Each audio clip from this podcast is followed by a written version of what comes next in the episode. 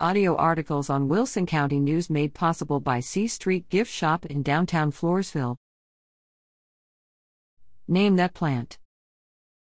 While you're poring over the seed catalogs, whether in print or online, or sharpening your garden tools in preparation for your spring garden, get ready to sharpen your plant knowledge, too.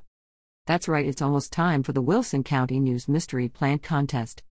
Watch for the first mystery plant in our annual contest in our January 18th issue.